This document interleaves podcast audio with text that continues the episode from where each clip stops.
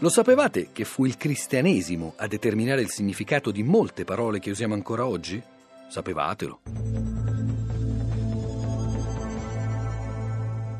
L'uso che di certe parole ha fatto la tradizione cristiana ha contribuito a modificare radicalmente il significato di molte parole d'origine latina, greca e anche ebraica.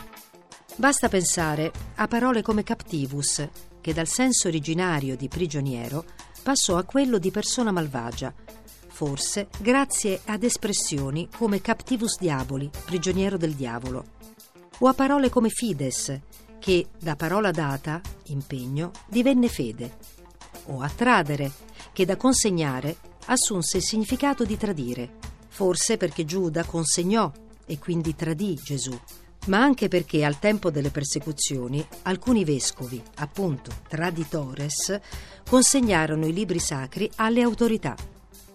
Dal greco, sempre attraverso il latino, derivano molti altri neologismi, per così dire tecnici del cristianesimo. Angelo, da angelos, messaggero, battesimo, chiesa, monaco, prete, vescovo e molti altri.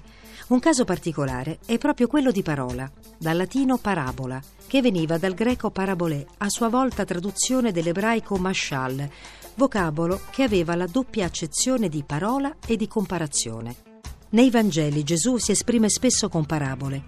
Per il cristianesimo, dunque, la parabola era la parola per eccellenza.